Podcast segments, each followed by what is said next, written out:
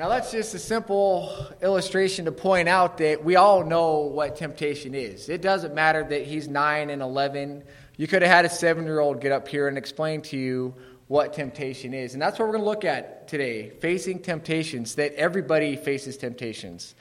And that we, we have ways to combat temptation, and that we can actually overcome and we can win when we're being tempted. So if you want to turn your Bibles to Luke chapter 4, we're going to look at Jesus being tempted by the devil in uh, the wilderness.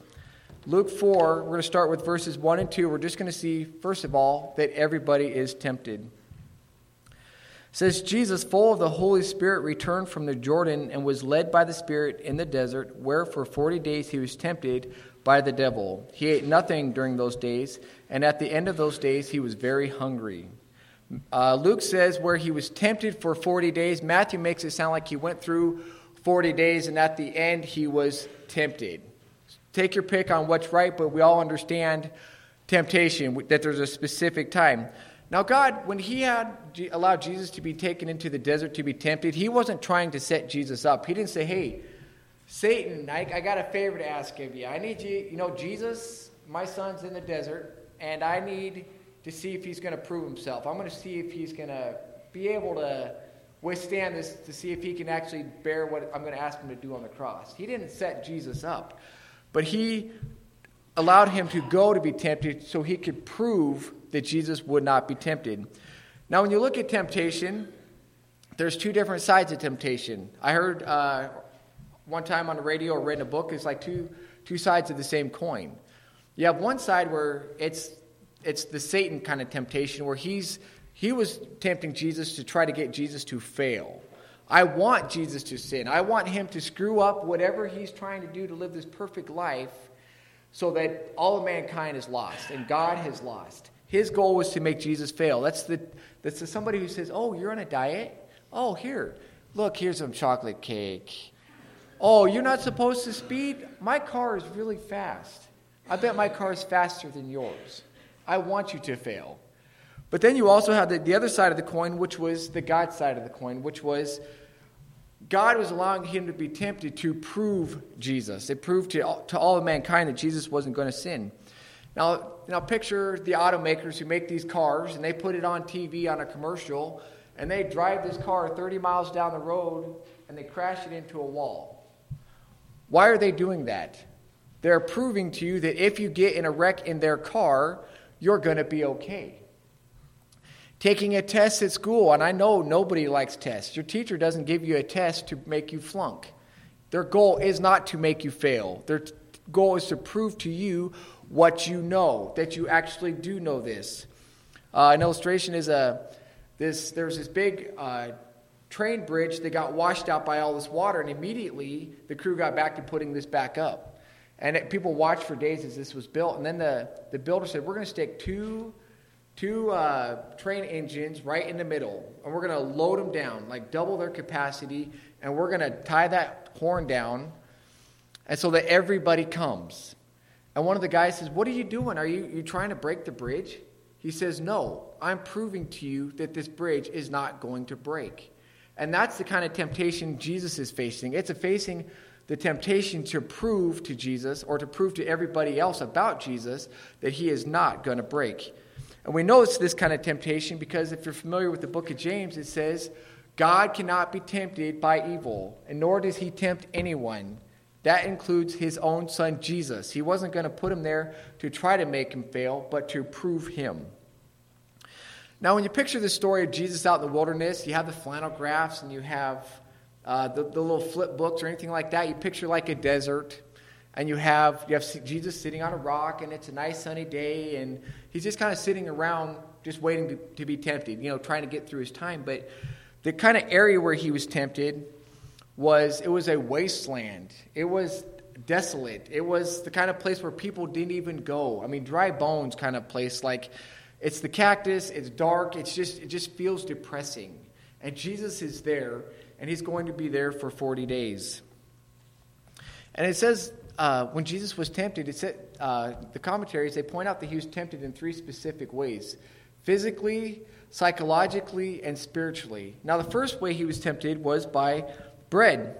The devil said to him, If you are the Son of God, tell the stone to become bread. Very simple. You probably already knew that. And when you picture the rocks, you probably picture rocks out on the driveway or out on the farm, this odd shape, but uh, the rocks were more of a limestone, which were more the shape of a little loaf of bread. And so I bet Jesus is sitting there, he can already picture this loaf of bread. I could turn that into bread, and I could eat that because it already gives me that image of it being bread. And really, what's, what's wrong with that? Has anybody ever read in your Bible, Thou shalt not turn stone into bread? Has anybody ever come across those words? I, I've never come across those. Jesus was fasting. That means he was going without eating, and he went 40 days without eating. I, I fasted for a day at a time, and that's hard enough. I can't imagine going 40 days without fasting. But if he would have turned what doesn't look like a sin, if he would have turned this little loaf of bread or rock into a bread, he would have been disobeying what God wanted. He was supposed to be fasting, but he was facing a real temptation. He was hungry. I'm sure his stomach was growling. I'm sure he was just thinking, man, I just, how long do I have left before this finally ends? And that's what the devil does at times, is if when we're facing the biggest temptation of our life, and eh, he doesn't tempt me, I mean, he wasn't tempting Jesus with, hey, let's go, let's go rob a bank, you know, because that has nothing to do with what the situation Jesus is in. He says, Jesus, you're hungry? I'm going to tempt you with food. The second temptation Verses 5 and 6 through and 7, it says, The devil led him up on a high place and showed him in an instant all the kingdoms of the world. And he said to him, I will give you all their authority and splendor, for it has been given to me, and I can give it to anyone I want to.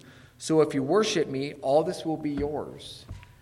Now, it seems kind of funny that that would be a temptation to Jesus, but if you think about what does Jesus have to look forward to? He's, got, he's looking forward to three years of dealing with people. And he's trying to convince these people that, hey, I am the Savior. I have come to be the Savior. And at the end of that, how is Jesus going to die? It's not going to be like a nice little departure. He's going to be up on a cross. Everybody's going to desert him. And they're going to say, if you really are God, why don't you get down here and prove it? And he's going to be up there and he's just going to die. And just the devil's tempting him, hey, let's skip all that. Let's, let's go the easy route. You just worship me, and I'll make sure everybody follows you. Be a very tempting offer. The third temptation is to even just to prove that you're willing to trust God's word, that he, was willing to trust God's word. It says, The devil led him to Jerusalem and had him stand on a, the highest point of the temple. If you are the Son of God, he said, throw yourself down from here, for it is written, He will command His angels concerning you. So here he's quoting scripture. He will command his angel concerning you to guard you carefully. They will lift you up, on, up in their hands so that you will not strike your foot against your stone. Now, how, what's the best way to prove to the devil that Jesus believes God's scripture? Say, okay, I'll prove it. I'll jump off this cliff and God will protect me just like he said he would. And, you know, it seems like kind of a funny thing that you would use God's word to tempt people. But I, I could do the same thing with you guys, and I've heard it done to me. I've heard where uh, people say it's okay to tell a little white lie, or it's okay to cheat on the test this time. Because guess what 1 John 1 9 says? If you confess your sins, he's going to forgive you. And that could be a temptation. I, I can give into cheating on this test this time because I know God will forgive me. I can, anything you can think of, God will forgive you. So you can fall into the same trap of, I'm going to trust God's word because he says he will forgive you. Now, when he took him up to the temple, it's, uh, it was 400 feet or 450 feet up in the air. So eh, for, for back then, that's really, that's really high, right? Because if you've been in an airplane, you look out the window and it doesn't really seem, I mean, it's, it's really, really far and it's way more than 450 feet. But for them, it was, it was like a new height. It was kind of a dizzy, it made people dizzy. And the reason it was 450 feet was you'd stand at the top of the temple, and then there's this great big drop off. From the top of the temple all the way to the bottom equaled 450 feet. And it just, and that's where Jesus is at when he's looking at all this. Jesus was facing temptation. Everybody faces temptation. How many people were tempted to stay home this morning? My little seven year old wanted to stay home and play the Wii during church. I was like, yeah, sure, I can stay home with you and play the Wii during church. I'll be finding a new job. but it's it's a temptation. You know, um, you know, we're not always we're not going to face the same temptations that Jesus faced. I'm not going to be in a situation where I could even turn bread or a stone into bread. I'm not going to be at a point where I'm going to jump off a cliff and expect God to take care of me. Um, some temptations are like what Jesus faced, though. The devil comes and he tempts you. In the book of Job, if you're familiar with that, uh, God gives uh, Job the opportunity to prove himself that he's going to follow God and trust him. Satan's walking all around. He comes up to God with the angels, and God says, Hey, where have you been? He says, Oh, I've been going back and forth through the earth. And God says, Well, have you considered my servant Job? God's not trying to make Job fail, God's trying to prove Job. And he says, Well, yeah, sure, you blessed him with wealth and family and health and everything. Of course, he's going to follow you. And God says, Okay, well, you can, you can touch all that stuff, but don't touch Job. And so God set a limit and a boundary on what actually Satan could do to tempt or to discourage Job. And so he does. Job's whole life falls apart except for his own physical body. And then Satan comes back and God says again, Have you considered my servant Job? He said, Well, yeah, of course he's going to keep trusting you. His whole body is fine. And God says, You can touch his body. You can do all sorts of things, but you can't take his life. And so Job, Satan does that. And he, he afflicts him with all sorts of sores. And his wife says, Why don't you just curse God and die? But Job didn't do that. He proved his faithfulness during that time of testing. God knew Jesus was going to prove himself. God knew Job was going to prove himself. That's why he allowed him to do it. Now, we're not all tempted with the same thing. You know, I, I'm not tempted to steal. I've never been tempted to kill anybody. But I have this list of things that I have been tempted, or sometimes I am tempted. I'm tempted to be prideful. I'm tempted to complain, to put other things before God. I'm tempted to doubt God. I'm tempted to worry, to be impatient, to be unloving, to be unmerciful. I'm tempted sometimes to use bad words. I'm tempted to hold a grudge. And I can do all that without the devil's help. Because I know a lot of times we say the devil made me do it, or the devil is tempting me. But James 1, verses 13 to 14 says, uh, No one can say God's tempting them, but we're each tempted when by our, our own evil desires we're dragged away and enticed. We have enough wrong in us to tempt ourselves without the devil's help. Sometimes he gets far too much credit, but it doesn't matter. We can still fight those temptations. Now, maybe your temptations are different from mine. You know, maybe it's, it's gossiping, maybe it's having a bad attitude, maybe it's being bitter or holding a grudge like me against somebody who's done something wrong to me in the past. It doesn't even really matter what you're tempted with versus what I'm tempted with because it all equals the same thing. It all equals sin if we give into it. I, I, can look and say, well, Leslie, boy, shame on her for being tempted to X, Y, or Z, and, and compare myself with that. But it doesn't matter because God, God sees all our, our sins, all our temptations, they're all the same to Him. Okay, so we all know we're tempted. Okay, Josh, you really didn't tell me anything I didn't know, except for now I know you're tempted to use bad words. That kind of surprises you, I know. Uh, but we don't have to face this temptation by ourselves. And the first thing I, we should do is look and see okay, what did Jesus do to face temptation? And we find that he, used, he did the same thing three different times. He uses Scripture to face temptation. When he was tempted to eat bread, he says, man, he says, It is written, man does not live by bread alone. When he is tempted to worship the devil, it says, It is written, Worship the Lord your God and serve him only. When he was tempted to test God, to keep his word, to be faithful to his word, he says, Do not put the Lord your God to the test. All those he quoted from Scripture, he quoted those from memory from the book of Deuteronomy. And if Jesus quoted Scripture to face temptation, guess what is the best thing for us to do to quote or to, to face temptation? It's to quote Scripture. But in order to use Scripture to fight temptation, you got to know Scripture. The, the scripture reading, uh, Psalms 119 11, I have hidden your word in my heart that I might not sin against you. And there's a lot of temptations, you know, right in the middle of this that I'm not supposed to be here. You don't have to think, what does God's word say about this? But there's going to be times where I'm not really sure what I'm supposed to do. But God can speak into your mind and say, this is how you handle this temptation. And we're going to look at one verse that I think is very helpful for me uh, in fighting temptation is 1 Corinthians 10 13. It says, No temptation has seized you except what is common to man. And God is faithful, He will not let you be tempted beyond what you can bear. But when you are tempted, He will also provide a way out so that you can stand up, it, stand up under it. So whenever you face temptation, we can think, man, that's tough.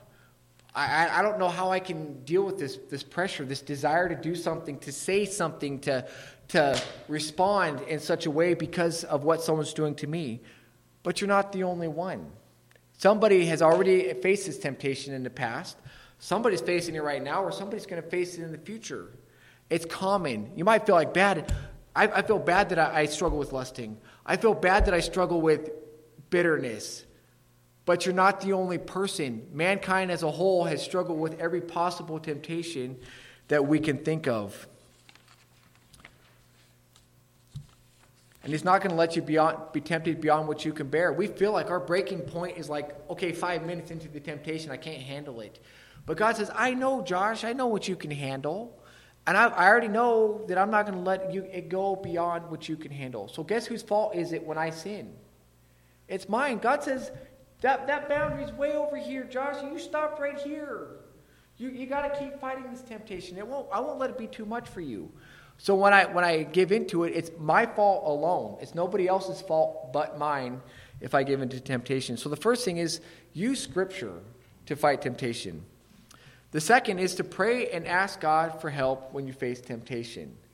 Uh, Hebrews 2.18 says, Because he himself suffered when he was tempted, Jesus was suffered, he is able to help those who are being tempted. We, we think of Jesus as when he's on this earth, he's perfect. How could he be tempted? I mean, what down here could he possibly want? But he went through the same emotions, the same desires of what we feel, the same urges in our body that scream, do this or take this or say this. But God wants you to succeed. And he says, I went through it. I can help you. Hebrews 14, uh, 4.15 says, We do not have a high priest who is unable to sympathize with our weakness, but we have one who was tempted in every way as we are, yet was without sin. Now, the first thing that comes to my mind is, yeah, right. God was never tempted to speed because they didn't have cars back then. God was never tempted to cheat on his wife because he wasn't married. How can you say that God's been tempted like as we are? But God It doesn't mean he experienced every little experience. He couldn't experience being unmarried and being married. I mean, but he understands how the body feels when we want to commit a sin. He says, I'm here to help you. All you got to do is ask. That's the problem. We don't want to ask. It's temptation for a reason. And it says over one of the versions makes it sound like over and over again he was tempted. He was tempted for 40 days or after 40 days. 40 days is a long time. I don't it doesn't say that Jesus knew, hey, after 40 days, you make it 40 days and you're okay. Usually when you're tempted, it's like I'm going through this and it feels like an eternity. It's been an hour, it's been a day, it's been 2 days, and I don't know how long this temptation is going to last. Go to God over and over again to face that temptation. Use scripture, pray and ask God for help. Something I, I came across through a different passage was even just ask God to help you not to be tempted in the first place. Before you get out of bed, say, God, I don't even know what's coming today. I don't know if I'm going to be, t- be tempted to respond to somebody or, or to cheat on my test at school. I don't know what's coming, God, but I'm not feeling very strong or I just want some extra help. Please just don't let me be tempted today. Like I said, God doesn't tempt us, but He can allow it. He knows if it's Satan's knocking on our door saying, Hey, I want to tempt Josh, or if He knows what's going to be uh, down my path. That uh, there was, I was looking for temptation illustrations, and there was this guy who was at the mall, and some some gal walked by that caught his eye, and his wife, before even looking up, said, "Was that worth all the trouble that you're in?" and it's like God knows when you go to the mall what's going to be there. He knows when you get to school what's going to be there. So, hey, God, help me before I even face my day not to be tempted. The next one, uh, Matthew 18, verses uh, 8 and 9, says, If your hand or foot causes you to sin, cut it off and throw it away. It is better for you to enter life maimed or crippled than to have two hands or two feet and be thrown into the eternal fire. And if your eye causes you to sin, gouge it out and throw it away. It is better for you to enter life with one eye than to have two eyes and be thrown into the fire of hell. Now, I've heard of this. I've heard of guys who struggled with pornography and they struggled with seeing things that they shouldn't do. And so they poked out their eye because they thought, man, it is better just to not be able to see than to face the temptation. Now, I'm, not, I'm thinking that's a little extreme. I'm not, that's not what he's talking about here. He's saying if something causes you to sin, get rid of it in your life. You guys remember the movie Fireproof? That was like that was a probably a tough thing for him to do. He took out his computer. His name was Caleb because the neighbor kept saying that because he kept watching him do these crazy things. He set out his his, his uh, computer and he's beating the, everything out of it with a baseball bat because he's like I can't control, I can't handle that temptation, so I'm just going to get rid of it. And that's really hard to do getting rid of my computer or my TV. What? There's so much other things that I enjoy. But if it's causing you to sin, get rid of it. It might be a relationship that isn't healthy. I know, I mean, I've seen and I've heard stories over and over where, okay, we're just boyfriend and girlfriend, then it turns into this, and it turns into all of a sudden they're up here telling everybody I'm expecting a baby and I'm not even married to this guy. Maybe it's a, it's a relationship that you just got to back off on and say, um, I can't handle this temptation. I can't handle this pressure. I gotta, I gotta cut it off, or I gotta put boundaries in so we don't go too far. It may be a job that's it's compromising, it's causing you to compromise your standards. The, the boss comes in and says, I want you to change these sheets, I want, or these, these answers, or these, the, the, the sales report for this month.